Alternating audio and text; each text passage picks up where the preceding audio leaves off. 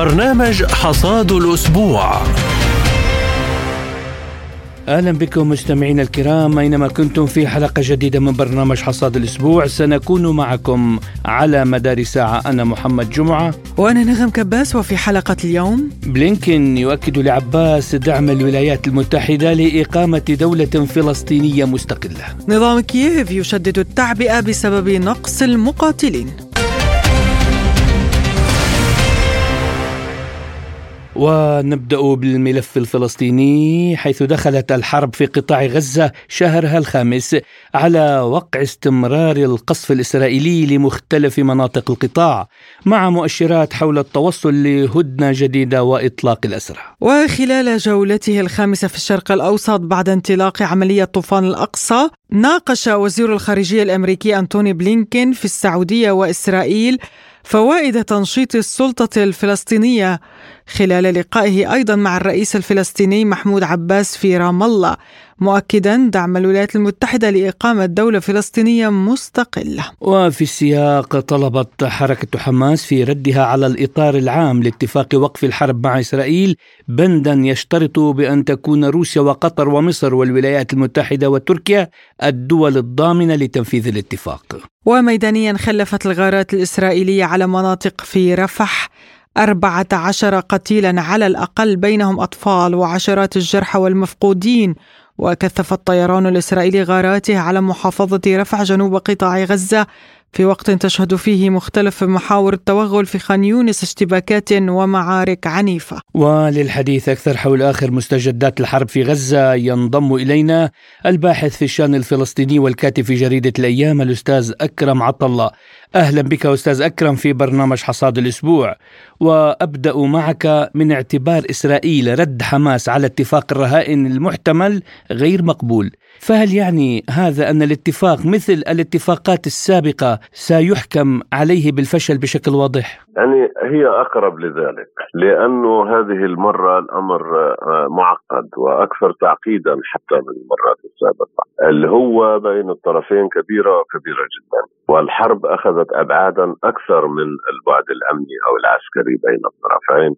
حرب وجود بالنسبة لإسرائيل تريد الانتصار فيها؟ قالت أن هذه حرب وجوديه وحركة حماس بالنسبة لها تدافع عن وجودها لأنه إذا هزمت ستفتح أو تنازلت ستفتح ألف ألف آلاف الأسئلة عليها وعشرات الأسئلة لها علاقه بجدوى هذه الحرب التي بدأتها وبالتالي عليها إخلاء مكانها من النظام السياسي الفلسطيني، لأن عليها أن تحقق شيء كبير، والمشكلة في هذا الاتفاق أنه لا إسرائيل تستطيع أن توقع اتفاق. توقف في إطلاق النار ولا حركة حماس تستطيع أن توقع اتفاق. لا يشمل وقت إطلاق النار. هنا عقدة المفاوضات وهنا العقدة التي لم تجد لها الأطراف حل وبالتالي من الطبيعي أن يغادر. وزير الخارجية الأمريكي محبطا لإدراكه بعد التجربة أن الهوة بعيدة بين الطرفين. وأيضا الولايات المتحدة أستاذ أكرم تدرس خيارات الاعتراف الرسمي بفلسطين. آه، بعد العملية الإسرائيلية في غزة. لماذا برأيك تؤخر واشنطن الاعتراف بالدولة الفلسطينية رغم أن ذلك يعني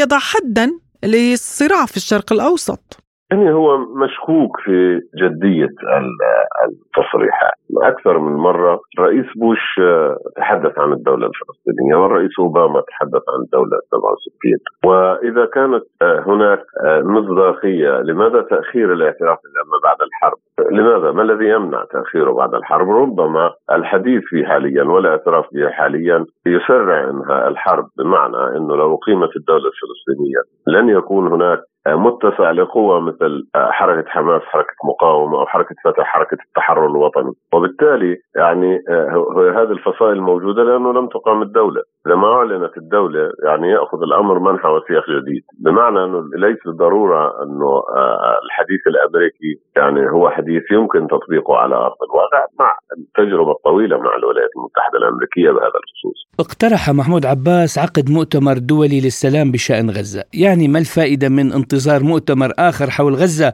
إذا كان عدد الضحايا يتزايد بسرعة كل يوم؟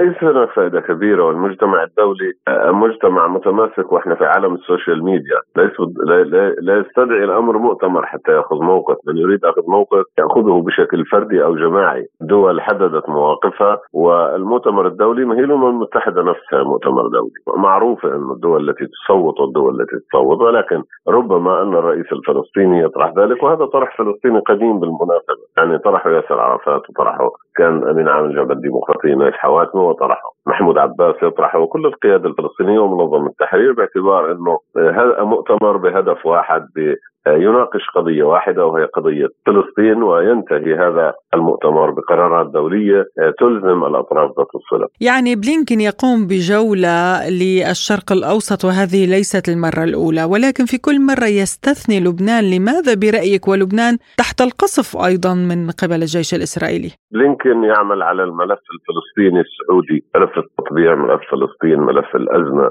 الراهنة. عاموس هوكنشتاين هو يعمل على الملف اللبناني بمعنى أن هناك تخصصات ولو فتح الملف السوري سيستدعى فريدريكوف المتخصص بهذا الملف بمعنى أن هناك ملفات في الخارجية الأمريكية لكن هذه الأزمة أزمة استعرت فجأة وكادت تهدد المصالح الأمريكية وهي بالفعل تهددها الأمر استدعى رأس الدبلوماسية نفسها يتابع هذا الملف دون التفرغ لملفات أخرى 14 قتيلا عشرات الجرحى في غارة إسرائيلية على رفح هل الهجوم على رفح للتهجير القسري برأيك أستاذ سيؤدي إلى تغيير معادلة العلاقات مع مصر؟ يعني إذا اندفعت الناس دفعت الناس إسرائيل نحو الحدود المصرية لتجاوز السياج بالتأكيد سيؤدي إلى تغير في العلاقة مع مصر، مصر لم تقبل تعتبر الأمر تهديد لامنها القومي، وهناك اعتبارات مصرية خاصة كثيرة تعتبر إنه وجود أهل غزة في غزة هي مصلحة الأمن القومي المصري، وبالتالي إذا ما تم المساس بهذا الأمر بالتأكيد نحن أمام تغير في طبيعة العلاقة، وتشهد العلاقات على الأقل على الأقل قدر كبير من الفتور. إذا لم نتحدث عن إشكاليات أكبر.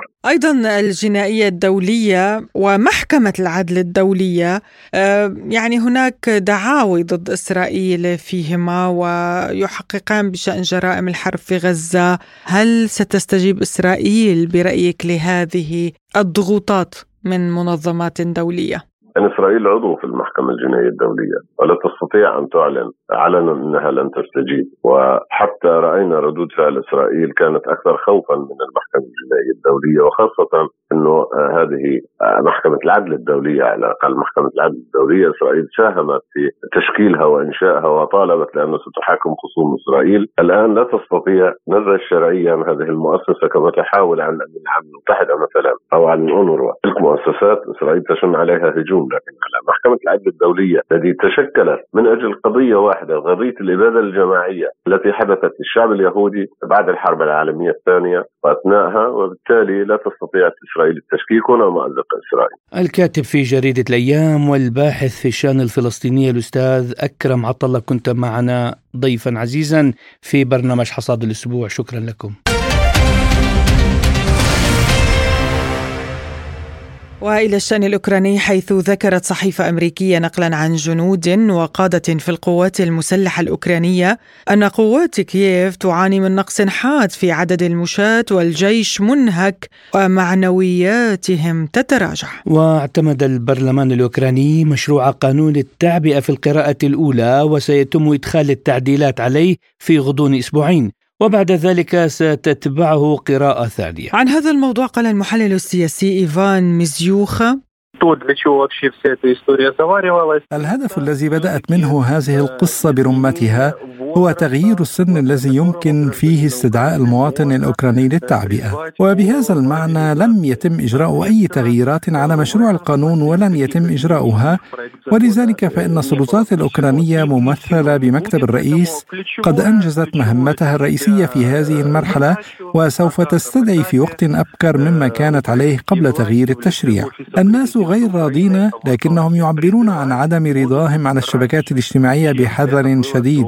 لا يستطيع المجتمع الأوكراني تعبير عن رأيه بوضوح في وسائل الإعلام لأن وسائل الإعلام الرئيسية في أوكرانيا تعمل في إطار ما يسمى بالبث التلفزيوني الموحد والذي يشرف على تحريره مكتب الرئيس لذلك من غير المتوقع اندلاع احتجاجات ضخمة وناجحة. وبدوره قال المراسل الحربي بافل كوكوشكين إنه يتم تعويض النقص بطائرات بدون طيار.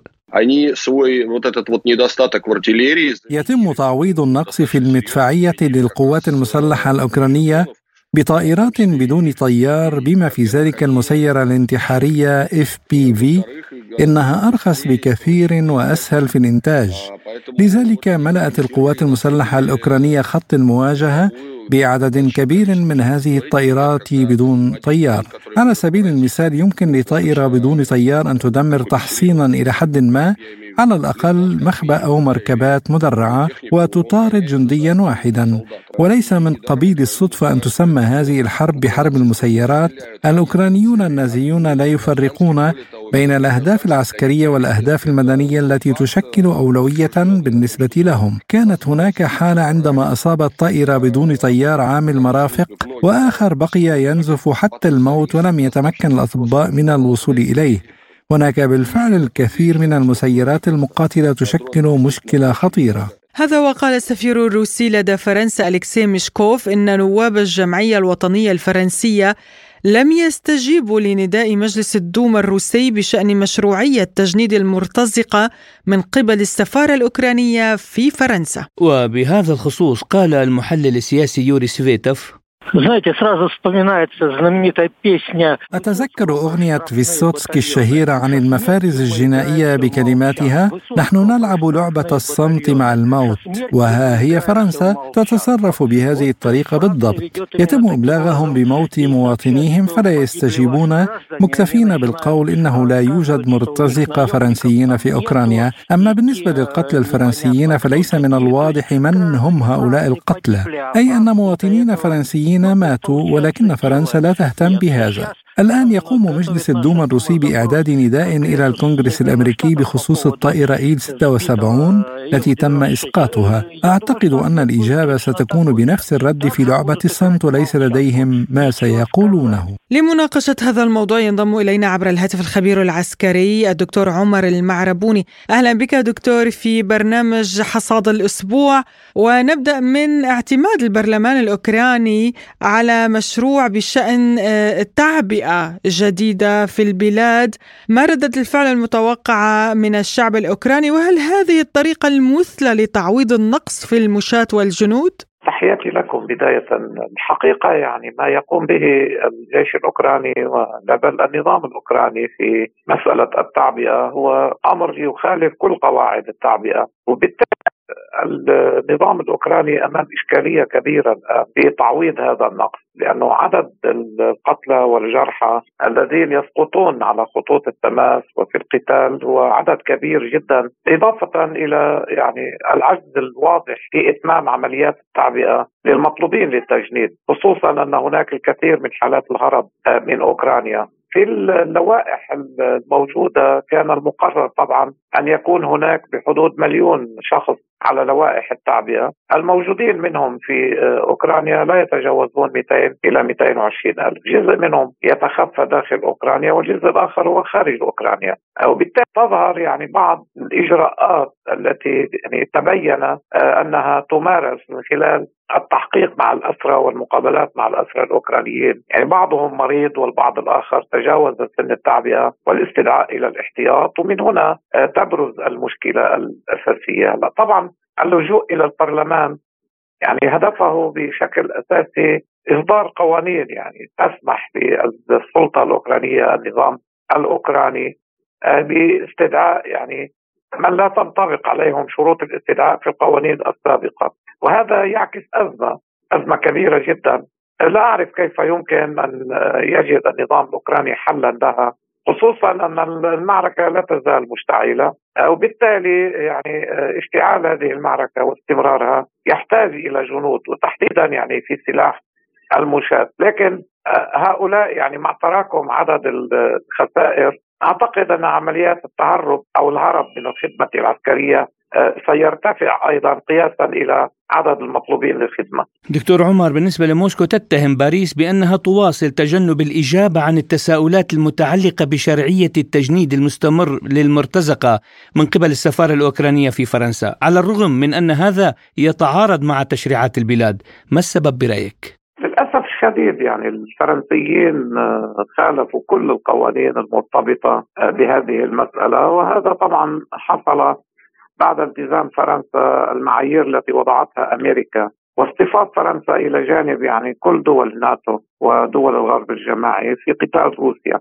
وبالتالي هذه المسألة هي جزء من مسار سياسي أغرقت فرنسا نفسها فيه. وبالتالي لا يوجد يعني مخارج الآن لحل هذه الإشكالية وبالتالي أيضا لا تستطيع فرنسا التملص من هذه المسألة بتقديري لأنه للأسف الشديد يعني غالبية دول أوروبا تحولت إلى تابع للولايات المتحدة. وطبعا هذا على حساب القوانين الفرنسية وعلى حساب الشعب الفرنسي لأنه من يقتلون هم في النهاية فرنسيين وهذا سيؤثر على سمعة فرنسا. آه، إن كان يعني ليس الآن لكن على المدى المتوسط والبعيد ستثار هذه المسألة على المستوى السياسي الفرنسي.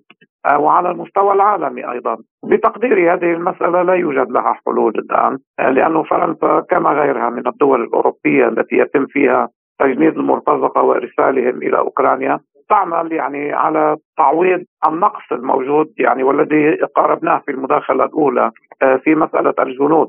إضافة إلى أن المرتزقة عمليا لا يتركون أعباء على الدولة المحاربة من هنا تبدو هذه المسألة مستمرة خصوصا أنها أطلقت مع بداية العملية العسكرية الروسية حيث كنا أمام إنشاء يعني فيلق الأجانب أو ما ما أطلق عليه بفيلق الأجانب المتطوعين للدفاع عن أوكرانيا. وهذا الأمر يتم يعني وسيتم يعني إلى فترة غير قصيرة بتقديري وسيكون له نتائج يعني سلبية خصوصا أنه في المرحلة السابقة يعني خلال أسابيع تقريبا استطاع الجيش الروسي في خاركوف بشكل مباشر أن يقضي على مجموعة من المرتزقة الفرنسيين بأعداد كبيرة وهو يعني ما دفع روسيا للتواصل مع فرنسا في هذا الشأن لكن لا يوجد أي ردود فرنسية ولا أي تجاوب فرنسي في هذا الموضوع. يعني مستشار الأمن القومي الأمريكي أكد أنه لا بديل عن آه، الإمدادات العسكرية لكييف بما في ذلك أنظمة المدفعية والدفاع الجوي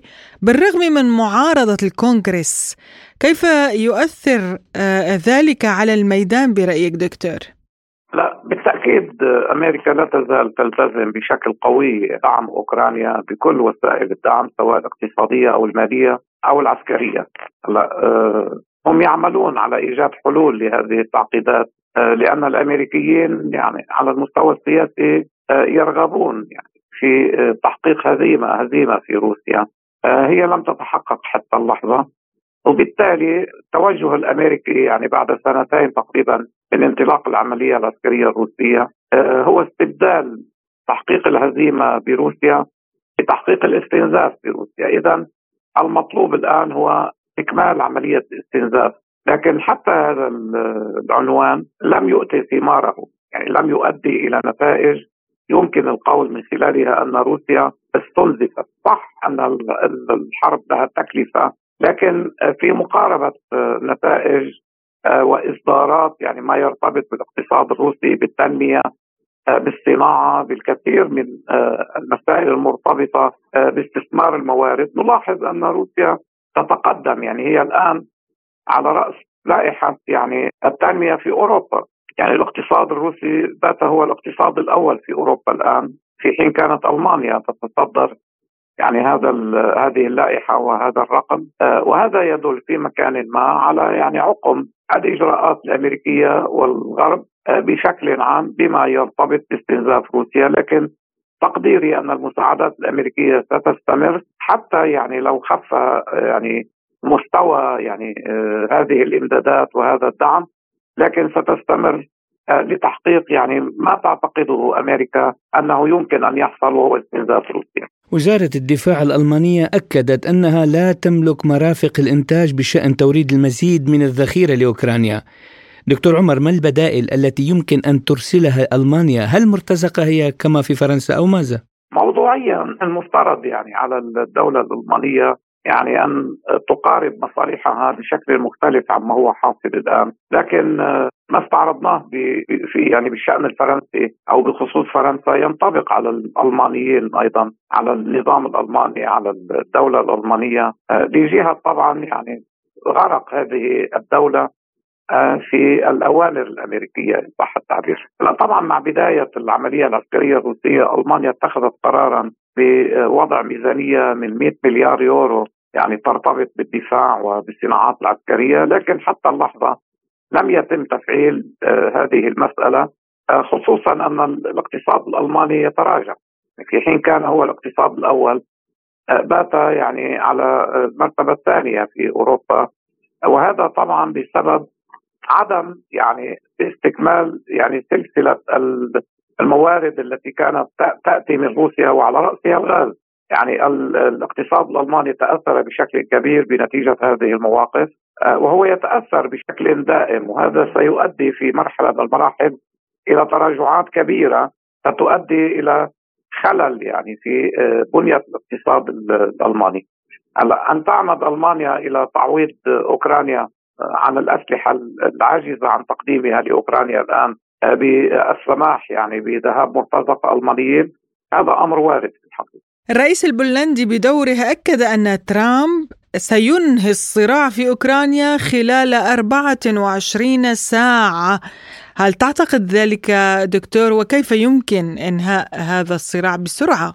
لا أعتقد أن هذا الأمر يعني يقارب الحقيقة لأنه من يحكم في الولايات المتحدة الأمريكية هو الدولة العميقة، السؤال المنطقي الآن هل ترامب هو أكبر من الدولة العميقة؟ هل هو أقوى من الدولة العميقة؟ لا أعتقد لأنه الآن من يحكم أمريكا هو شركات المال، شركات النفط، شركات تصنيع الأسلحة وأيضا مراكز الدراسات. يعني بسؤال منطقي ما هي النسبة التي يسيطر عليها ترامب من هذه الشركات ومراكز الدراسات يعني هنا يجب يعني أن تحصل المقاربة إذا كان ترامب فعلا يعني قادرا على التأثير يعني في مواقف يعني هذه الشركات التي تمثل الدولة العميقة في الولايات المتحدة الأمريكية حينها سيكون قادرا على إنهاء الحرب وإيقافها فإيقاف الحرب يعني يعني بمكان محدد هو وقف الإمداد ووقف المساعدات لأوكرانيا ودفع الأمور باتجاه المفاوضات السياسية.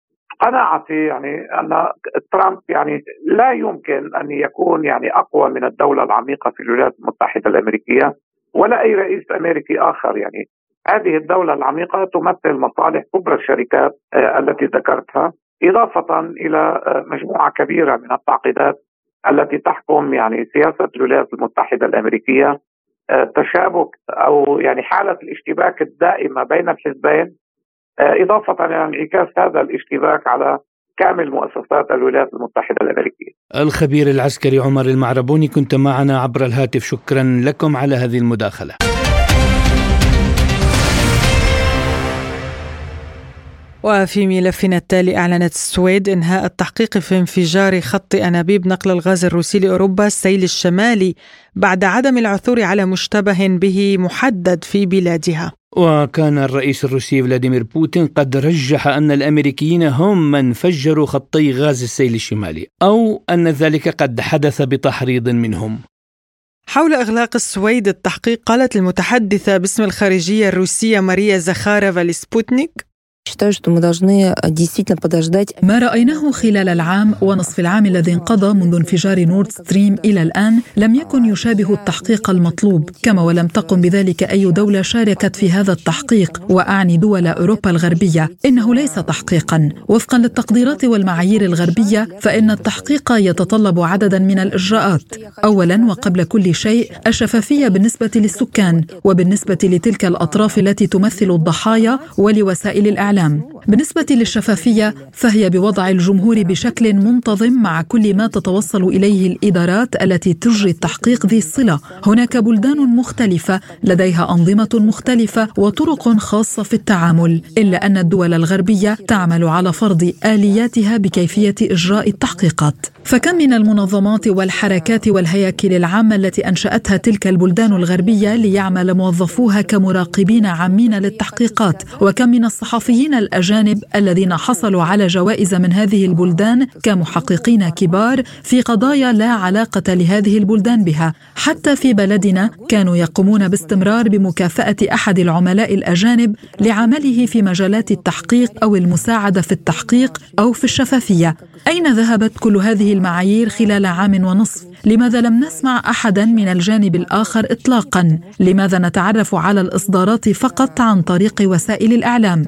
وبالتحديد بعد أن بدأ الصحفي الأمريكي سيمور هيرش في إصدار نسخته التي تستند كما يدعي إلى آراء هؤلاء الأشخاص الذين لديهم معلومات موثوقة. وفقط بعد ذلك بدأت تنجلي الأمور إلى حد ما ولكن ليس إلى درجة الانفتاح والشفافية بأفعالهم بل بسبب التسريبات ومحاولاتهم لتكذيب ما قاله الصحفي هيرش لإغلاق الطريق عليه. إنه لمثال رائع كيف عندهم يتحول صحفي استقصائي عظيم حصل على جائزة بوليتزر للصحافة المفضلة لدى جميع المنظمات العامة في الغرب يتحول بلحظة إلى صاحب نظرية المؤامرة يتحول بنصف خطوة من محقق إلى منظر مؤامرة. إذا كان ذلك لا يتوافق مع الاتجاه السائد. وبدوره قال أستاذ العلوم الاقتصادية الدكتور هباش فارس نعم بالتأكيد. فتفجيرات انبوبيه الخط الغاز الروسي العابر عبر بحر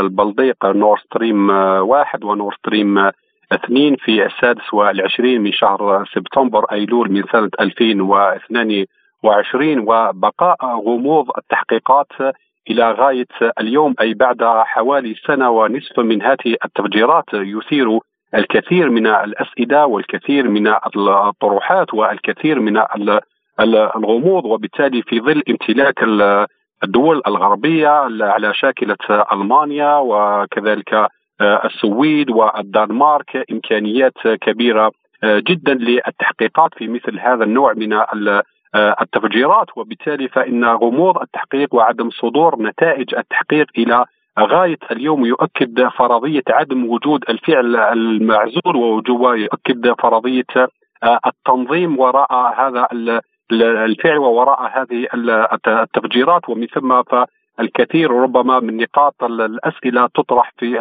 الموضوع وبالتالي أظن أن سيكون في المرحلة ربما القادمة ضغوط أكثر على الدول خاصة ألمانيا التي تمتلك قدرات كبيرة في مجال التحقيقات في مثل هذا النوع من التحقيقات ليكون هناك تقرير واضح وتقرير شفاف وتقرير عادل عن الأسباب الحقيقية جراء انفجار أو تفجير الخط الغاز المسال أو ما يعرف بالتيار الشمالي نور ستريم وخاصة في ذلك آه، التوقيت وفي ظل هذه التوترات الجيوسياسية لصالح من ومن وراء هذه التفجيرات.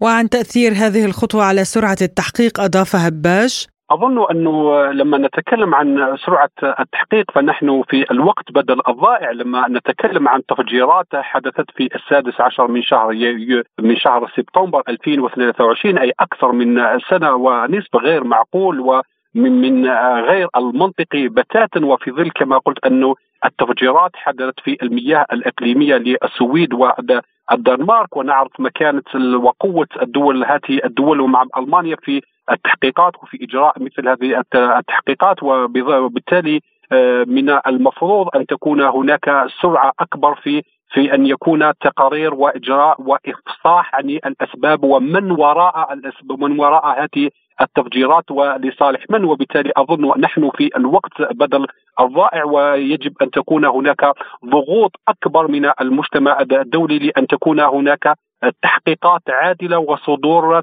تقارير واضح وشفاف وعادل من وراء هذه التفجيرات ولصالح من ولصالح أجندة ومن تخدم هذه الأجندة. وحول احتمال رفض برلين أيضا استكمال التحقيق في المستقبل واتباع السويد قال هباش. في الكثير من القضايا الدولية والصراعات الدولية التي تحدث هناك ربما الأسباب وراء هذه الصراعات ومن يفتعلها ومن وراءها ومن يتسبب فيها الجهة الجهة ربما المستهدفة معروفة والجهة الفاعلة معروفة ولكن في كثير من الأحيان للأسف هناك تواطؤ في إجراء التحقيقات وهناك إخفاء للمعلومات متعمد خاصة لما نتكلم عن التقرير التي نشرته صحيفة تايمز البريطانية قبل سنة بالضبط في الثامن من شهر آه، فيفري من سنة 2023 للصحفي الأمريكي آه،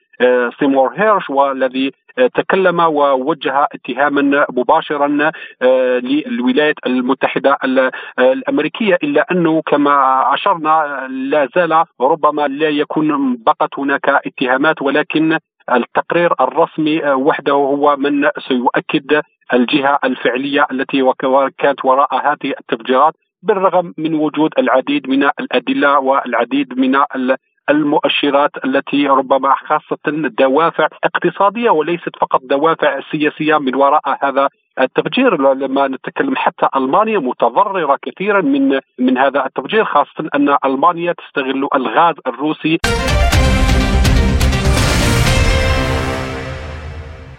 ذكرت وسائل أعلام غربية أن ممثلي دول الناتو بما في ذلك ألمانيا بدأوا بمناقشة غير رسمية حول ما إذا كان التحالف يمكن أن يستمر إذا أصبح دونالد ترامب الذي هدد بمغادرة الحلف رئيسا للولايات المتحدة مرة أخرى.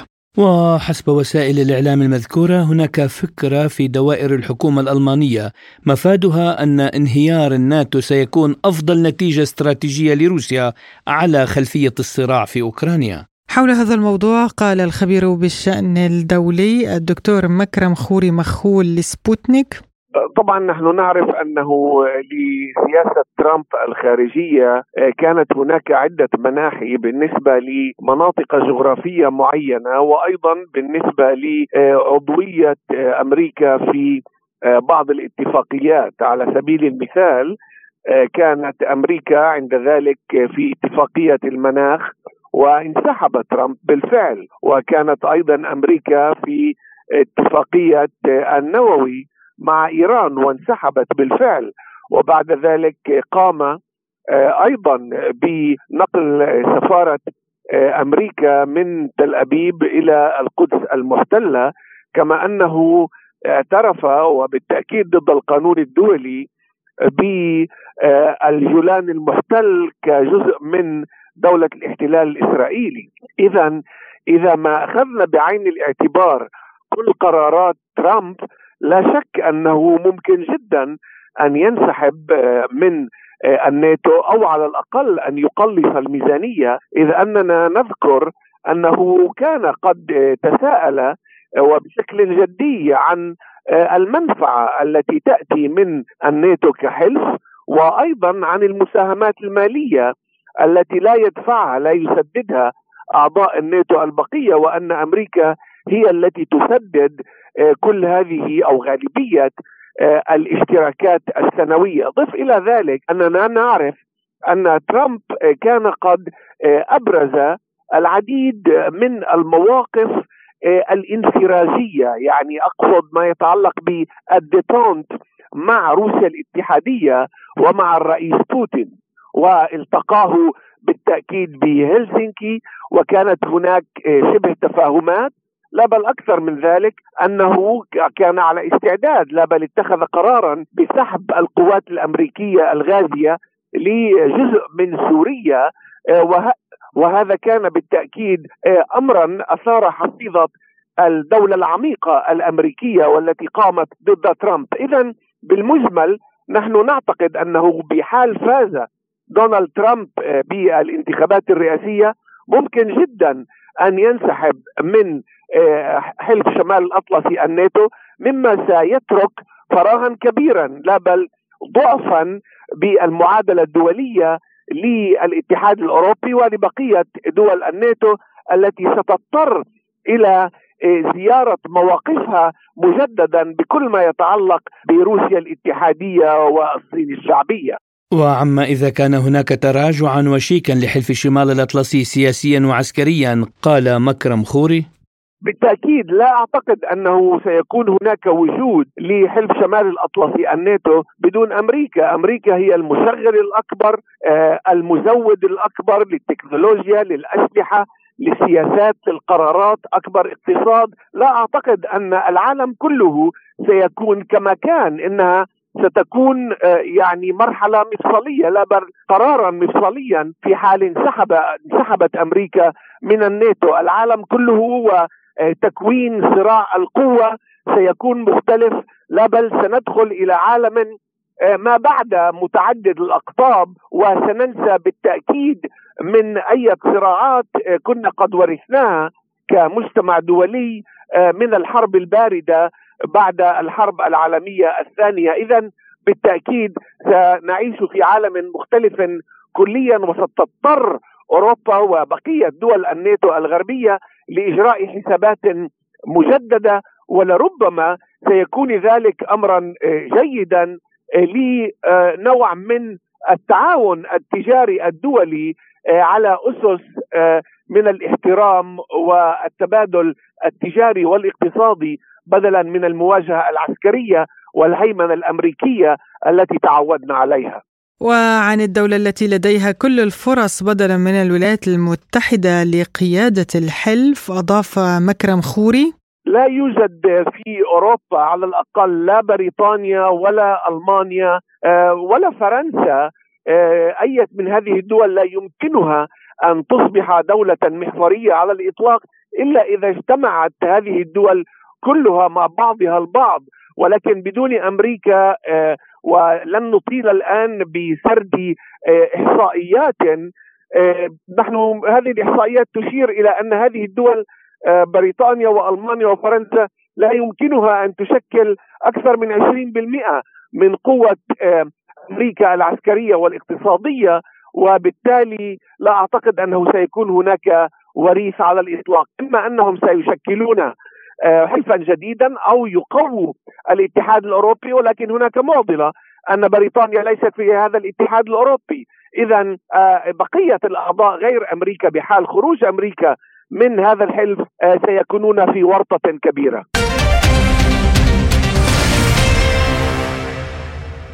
التقى وزير الخارجية الأمريكي أنتوني بلينكين رئيس الوزراء الإسرائيلي بنيامين نتنياهو وبحث معه الوضع في قطاع غزة. وبحسب وسائل الإعلام الإسرائيلية فإن اللقاء جاء للاطلاع على الموقف الإسرائيلي من رد حركة حماس على إطار الاتفاق الذي رشحت إليه اجتماعات باريس بخصوص الهدنة في قطاع غزة.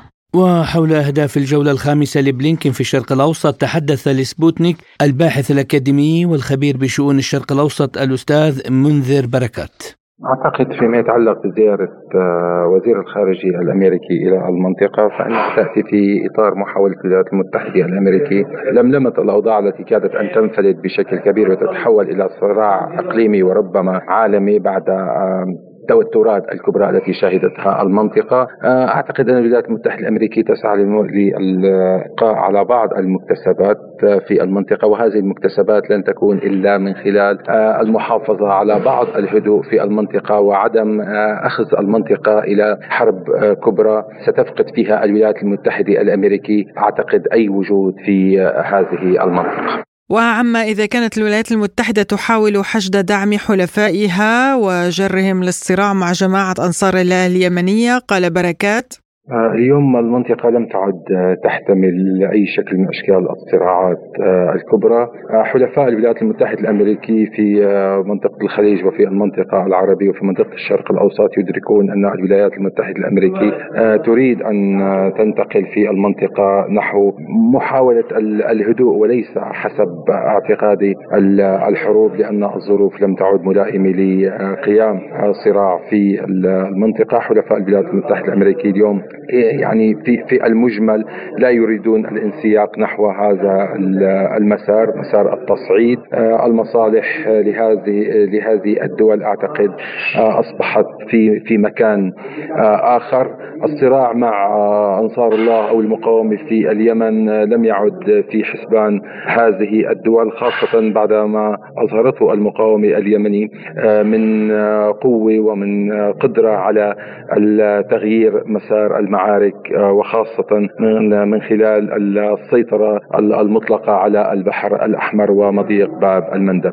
وعما إذا كانت السعودية ستوافق على مناقشة آفاق التطبيع السعودي الإسرائيلي أضاف بركات يقول بصراحة مسار التطبيع بين بعض الدول العربية وخاصة المملكة العربية السعودية والكيان الصهيوني آه، تلقى ضربة كبيرة. أعتقد أنها ضربة قاصمة لهذا المشروع التطبيعي في المنطقة بعد أحداث 7 تشرين أول. يمكن أن نقول أن هذا المشروع قد دفن لأن السعودي لا أعتقد أنها تستطيع أن تتجاوز حجم الأعتداء والإبادة التي مارسها الكيان الصهيوني بحق أهلنا في في فلسطين وفي غزة لذلك هذا المشروع أعتقد آه، توقف وربما انتهى على الأقل في المدى الحالي وفي المدى المنظور لأن آه، مخاطره على المملكة وعلى كل من يسير آه، بركبه أعتقد أصبحت مخاطر كبيرة أمام الغليان الشعبي وأمام التحولات الكبرى التي شهدتها المنطقة بعد 7 تشرين أول. وعن إمكانية التطبيع مع السعودية بدون حل الدولتين قال بركات. مسار حل الدولتين أعتقد أنه مسار طويل وطرح هذا المسار منذ عشرات السنين الحكي كلما آه، استجد الحديث عن أو كلما كان هناك حدثا بارزا في المنطقة وفي ما يتعلق بالقضية الفلسطينية يطرح مسار حل الدولتين. لا أعتقد أن الحكومة الإسرائيلية اليوم ودعاة الحرب والإبادة في آه، فلسطين المحتلة من الصهاينة المتشددين هم اليوم في مسار حقيقي وإن كان هذا الطرح فقط هو طرح إعلامي بهدف يعني آه، تخميد جزوة المقاومة في هذا الوقت ومحاولة أخذ الدول العربية التي كانت تسير في مطار في مسار التطبيع بمعنى أن تأخذها مرة جديدة نحو هذا المسار من خلال إظهار أن الكيان الصهيوني والولايات المتحدة الأمريكية ترغب آه، في آه، مسار حل الدولتين وفي إيجاد حل القضية الفلسطينية الحل. أعتقد أن المقاومة هي التي ستضعه ومحور المقاومة يحدد بشكل أو بآخر مسار هذا أو أو مسارات الحل الفلسطيني. اليوم طرح حل الدولتين من قبل الولايات المتحدة الأمريكية أو بريطانيا أو بعض هذه الدول هو هو لزر الرماد في العيون. لا أعتقد أن لديهم رغبة اطلاقا في اعطاء الفلسطينيين أي شيء من حقوقهم المشروعة التي أقرتها الشرعي الدولي. ولو كانت هذه الدول حقيقه راغبه في مسار في إيجاد حل القضية الفلسطينية على أساس إقامة دولتين دولة فلسطيني آه، بمطالب آه، يطالب بها الشعب الفلسطيني ويرضى بها الشعب الفلسطيني. آه، لكان هذا الطرح حدث منذ زمن بعيد أو لاخذ مسار الحل منذ زمن بعيد لكنهم حتى اليوم هم يذهبون نحو محاولات يعني تهميد المقاومة وجزوه المقاومة ومحاولة إدخال الحل السياسي أو طرح طروحات سياسية. هم يعلمون أنها غير قابلة للتطبيق على أرض الواقع.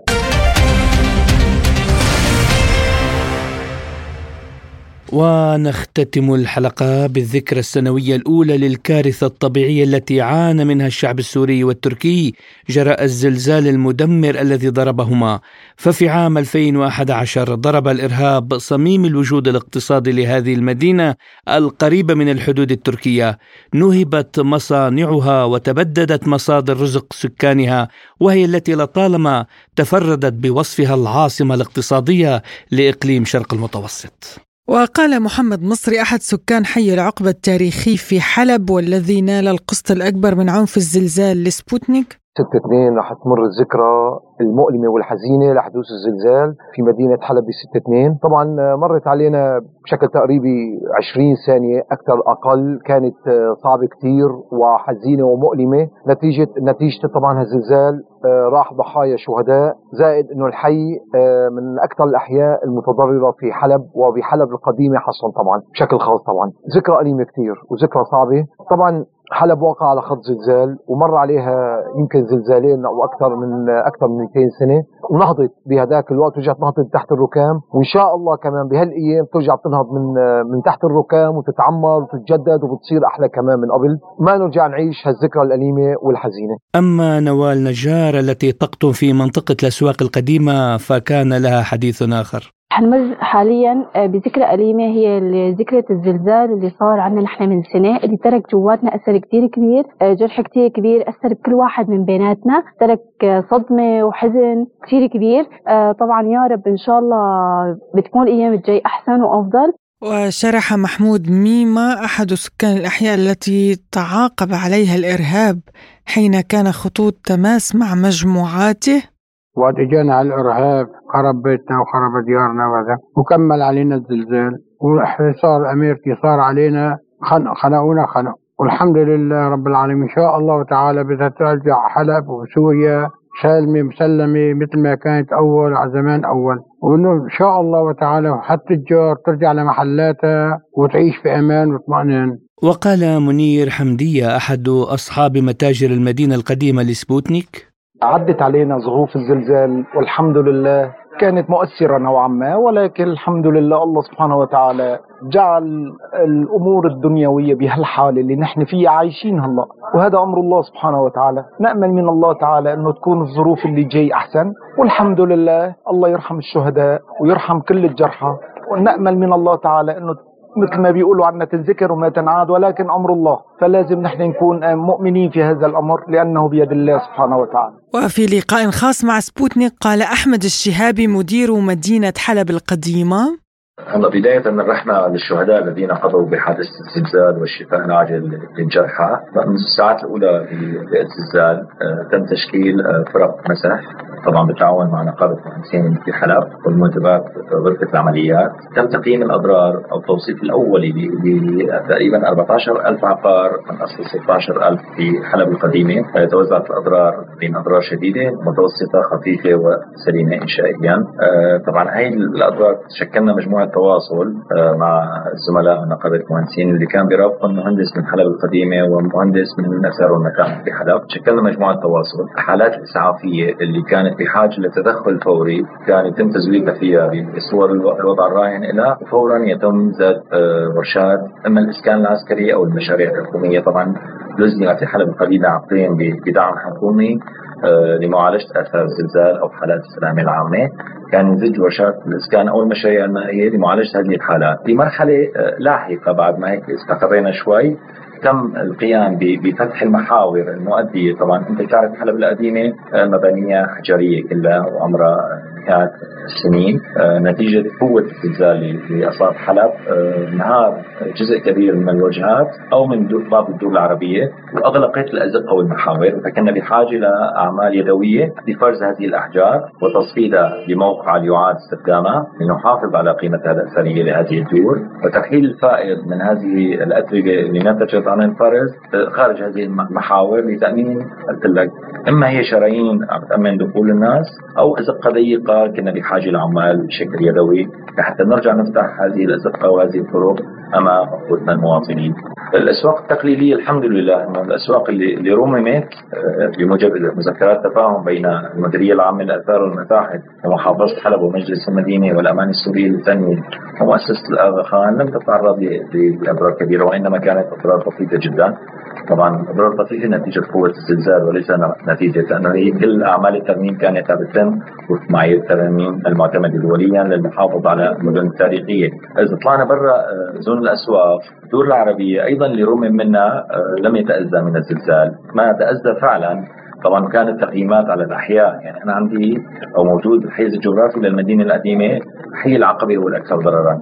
طبعا آه، الضرر صار تراكمي. يعني بمعنى آه، ما تأذى من الأعمال الإرهابية خلال فترة الحرب الظالمه على سوريا فبيقولوا أنهاه الزلزال. كان ضرره وسط نتيجة عدم قيام أصحابه بترميمه. اجى الزلزال؟ فأنهى على العقار كاملا. أو آه، الواجهات الخارجية المطلة أيضا بفعل قوه الزلزال انهكت وتهدمت. الأخير آه، الهاجس الدعم الحكومي والرعاية الكريمة للامان السورية للنهوض والتعافي في حلب القديمة.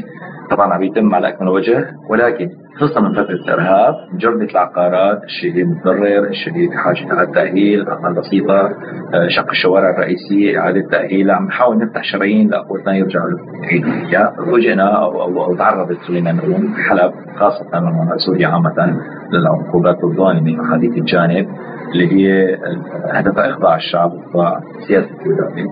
طبعا هي العقوبات تقنيا أنت عم تاثر عليك يعني أنت لما بتقول آه، في عقوبات فأنت ممنوع تداول فأنت أمام غلاء عاد أمام غلاء بقيمة المواد لازم أنت لإعادة ترميم لإعادة الإنشاء لموضوع الزفت موضوع البلاط الحجري.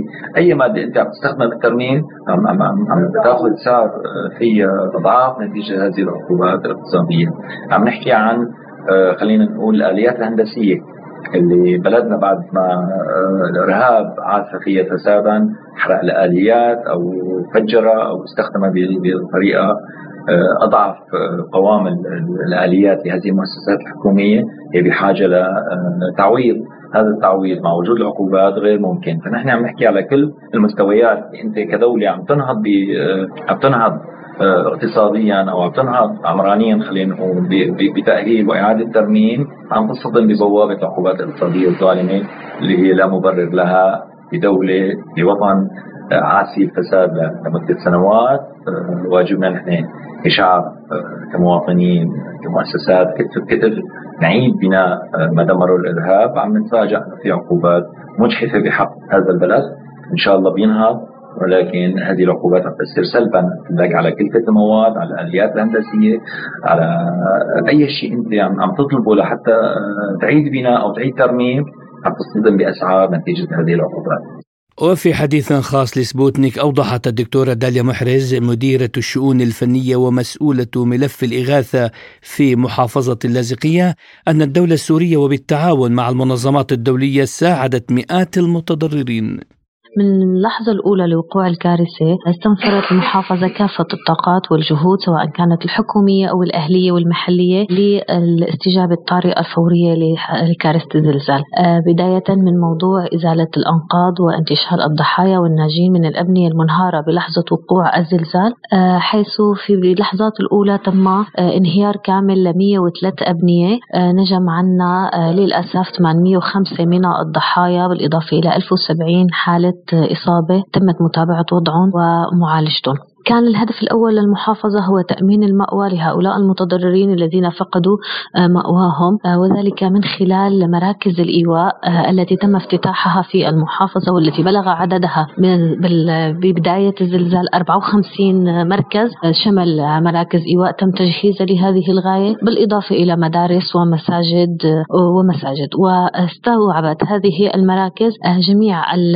الذين فقدوا مأواهم بالإضافة إلى المتضررين الذين آه، خرجوا من منازلهم بسبب الضرر الذي لحق آه، بها. تم تقديم كافة الإعانات الإغاثية لهؤلاء المتضررين آه، من سلل إغاثية غذائية كانت سواء أم سلل إقامة مستلزمات إقامة بالإضافة إلى تأمين الخدمات الطبية لهم. بلغ عدد المتضررين الإحصائية كانت الأولية لأعداد المتضررين حوالي 195 ألف أسرة متضررة من الزلزال تخدموا بكافة المستلزمات الإغاثية. الإغاثية آه، ومستلزمات آه، المأوى لمن لجأ إلى مراكز الإيواء آه، بالإضافة إلى تقديم الدعم المادي لهم حيث الإيواء تم استئجار 749 منزل لمن لم يرغب بالذهاب إلى مراكز الإيواء.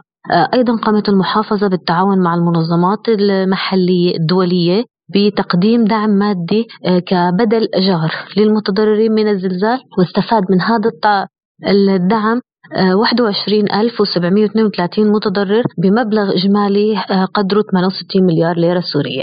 آه، قامت المحافظة بتشكيل لجان هندسية للكشف على العقارات المتضررة من الزلزال. آه، تنوعت هذه اللجان ما بين لجان كشف حسي ولجان سلامة عامة. لجان الكشف الحسي كشفت على جميع العقارات التي أقرت التي تم الطلب من أصحابها الكشف عليها سواء بطلب بكتب رسمية أو باتصال هاتفي أو بشكل شفهي من المخاتير أو طلب من اللجنة نفسها. لجان الكشف الأولي تم تشكيل لجان السلامة العامة واللي كان من مهمتها أن تكشف على جميع العقارات التي أقرت لجان الكشف الأولي حاجة للهدم والتدعيم.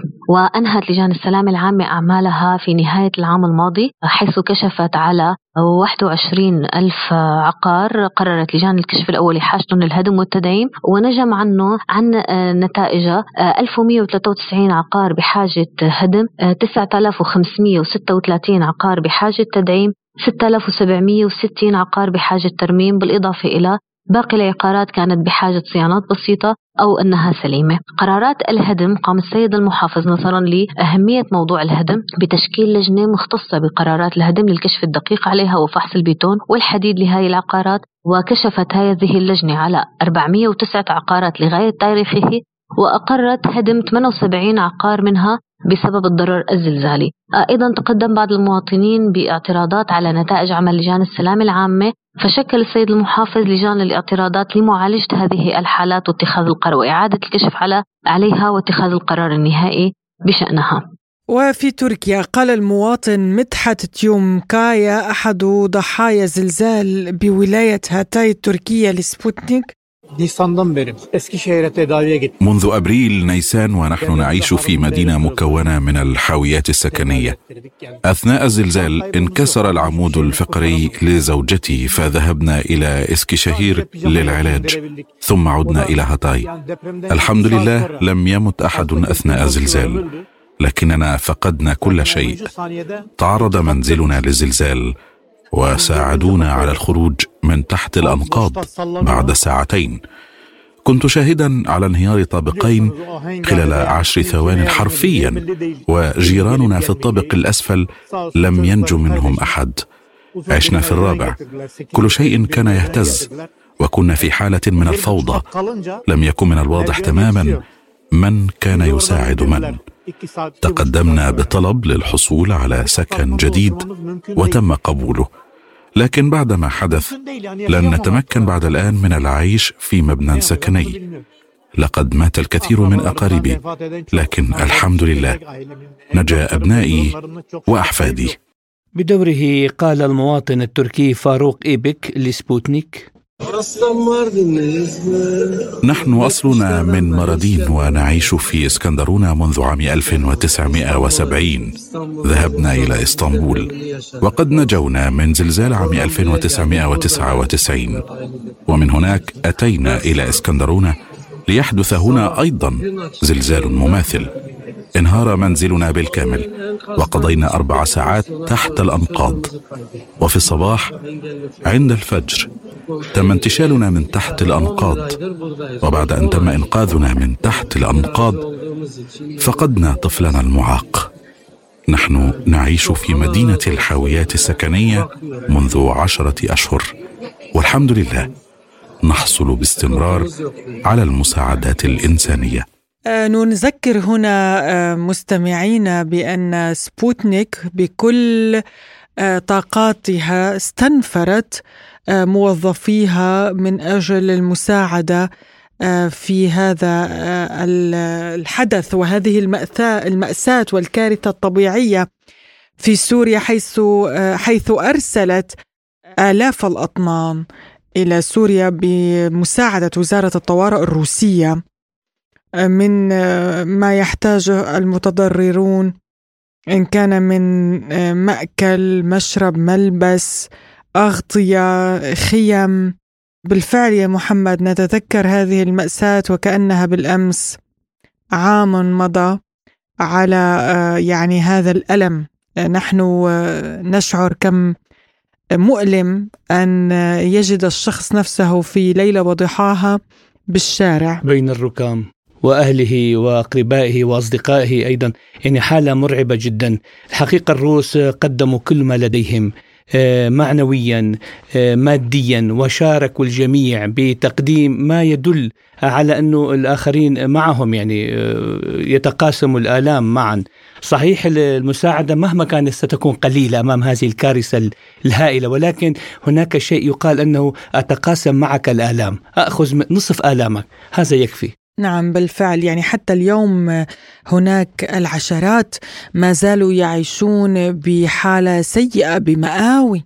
نعم إلى الآن. هذا هو الموقف المحرج الآن. يعني إلى الآن في سوريا يعني وفي اللاذقية هناك مآوي يعني مأوى. يقول أنا الآن إلى الآن في مأوى. بيتي آه، ثلاثة طوابق وأنا الآن في مأوى. طيب ما هو الحل؟ يعني ما هي الآلية الآن التي تتبع في سوريا لإنقاذ هذا الموقف الإنساني يعني؟ وبالمقابل يا محمد تركيا جهزت المنازل والشقق السكنية خلال عام واحد لمواطنيها وهم الآن يعني يسكنون بشققهم الجديدة التي قدمتها الدولة تعويضا لما ذهب وتدمر. حتى أنه أحدهم قال أنني أسكن أنا وعائلتي في مدينة الحاويات السكنية يعني مدينة كاملة. نعم. فيها حاويات سكنية ويقصد أنه بيوت مؤقتة يعني ل... نعم ولكن للأسف في سوريا ربما الأزمة التي تعاني منها البلاد منذ سنوات طويلة حالت دون يعني تحسين ظروف المتضررين آه، ونذكر هنا أن الدول العربية كلها ساعدت جميع الدول العربية ساعدت ماديا ومعنويا وبفرق الإنقاذ ل آه، يعني مساعدة الشعب السوري على تحمل هذه الكارثة. كما أرسلت الدول مئات الأطنان بل آلاف من المساعدات والأغذية. مستمعينا الأفاضل إلى هنا تنتهي حلقة اليوم من برنامج حصاد الأسبوع.